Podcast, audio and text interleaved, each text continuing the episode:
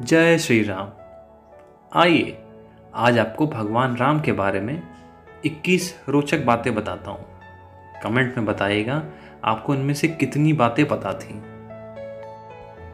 पहला, भगवान राम से संबोधित मुख्यतः दो ग्रंथ हैं, तुलसीदास द्वारा रचित श्री रामचरित्र मानस और वाल्मीकि जी द्वारा रचित वाल्मीकि रामायण। पर दोनों ग्रंथों में ऐसी कई बातें हैं जो मेल नहीं खाती। जैसे कि डाकू से महर्षि बने वाल्मीकि जी की जीवनी। दूसरा, भगवान राम, भगवान विष्णु के सातवें अवतार हैं। तीसरा, राम नाम रघु राजवंश के गुरु महर्षि वशिष्ठ ने दिया था। चौथा, राम का अवतार एक पूर्ण अवतार नहीं माना जाता है, क्योंकि उनको चौदह कलाएँ ज्ञात थी। श्री कृष्ण सोलह की सोलह कलाओं में पारंगत थे। ऐसा जानबूझकर किया गया था क्योंकि रावण को कई वरदान प्राप्त थे, लेकिन एक मनुष्य उसका वध कर सकता था। पांचवा, जब राम अवतार का प्रयोजन सिद्ध हो गया था, तब राम जी को किसी साधारण मनुष्य की तरह ही अपना शरीर त्यागना था। लेकिन उनके परम भक्त हनुमान के होते यमराज के लिए राम जी तक पहुँचना संभव नहीं था।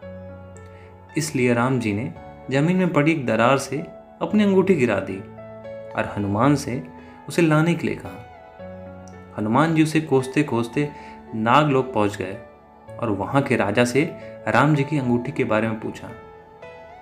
तब राजा ने बताया कि राम जी ने ऐसा उनका ध्यान भटकाने के लिए किया है ताकि यमराज राम जी को ले जा सकें।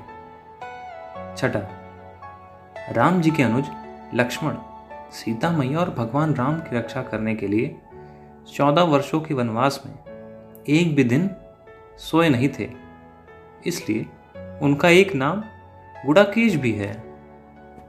सातवां, रावण मायावी था। उससे मुकाबला करने के लिए इंद्र देवता ने राम जी के लिए एक दिव्रथ भेजा था। उसी रथ में बैठकर राम ने रावण को परास्त किया था। आठवां, वनवास जाते समय भगवान राम की आयु महज सत्ताईस वर्ष थी। नौवा रामचरित मानस के अनुसार राम रावण का युद्ध बत्तीस दिन चला था, जबकि दोनों सेनाओं के बीच सतासी दिन तक युद्ध हुआ। दसवां, लंका पहुँचने के लिए समुद्र पर राम सेतु का निर्माण करने में सिर्फ़ पाँच दिन लगे थे। ग्यारहवा, माना जाता है कि देवी सीता ने बचपन में ही भगवान शिव का धनुष खेल खेल में उठा लेती थी। इसीलिए तो राजा जनक ने उनके स्वयंवर के समय धनुष पर प्रतंचा चढ़ाने की शर्त रखी थी। बारवा, माना जाता है कि गिलहरी पर जो तीन धारियाँ हैं वह भगवान राम के आशीर्वाद के कारण है। दरअसल, जब लंका पर आक्रमण करने के लिए राम सेतु बनाया जा रहा था, तब गिलहरी भी उसी समय मदद कर रही थी।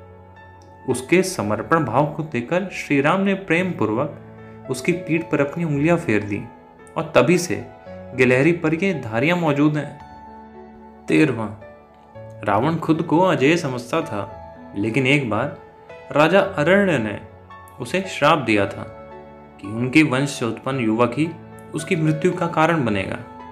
श्री राम राजा अरण्य के वंश में ही जन्मे थे।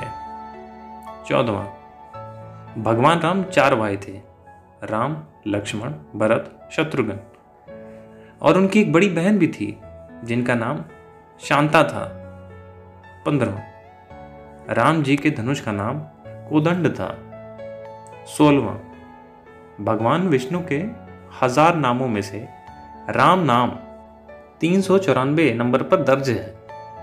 सत्रहवा।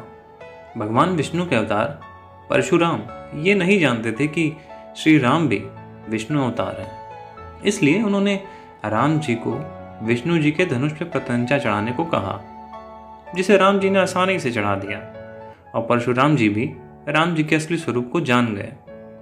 अठारवा रावण अपने समय का सबसे बड़ा ज्ञानी था। इसीलिए एक बार राम जी ने रावण को महाब्राह्मण कहकर पुकारा था, और उनकी मृत्यु के समय लक्ष्मण को उससे ज्ञान प्राप्त करने के लिए भी भेजा था। उन्नीसवा लंका पर चढ़ाई करने से पहले श्री राम ने रामेश्वरम में शिवलिंग बनाकर शिव आराधना की थी। आज भी रामेश्वरम हिंदुओं के सबसे प्रमुख तीर्थ स्थानों में से गिना जाता है। बीसवा सीता जी के स्वयंवर में राम जी ने शिव जी के जिस धनुष को तोड़ा था, उसका नाम पिनाक था।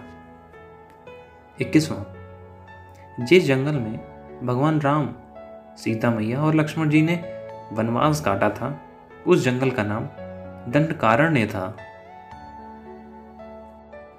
मुझे आशा है कि आप लोग को राम जी से जुड़ी ये रोचक जानकारियाँ पसंद आई होगी। धन्यवाद।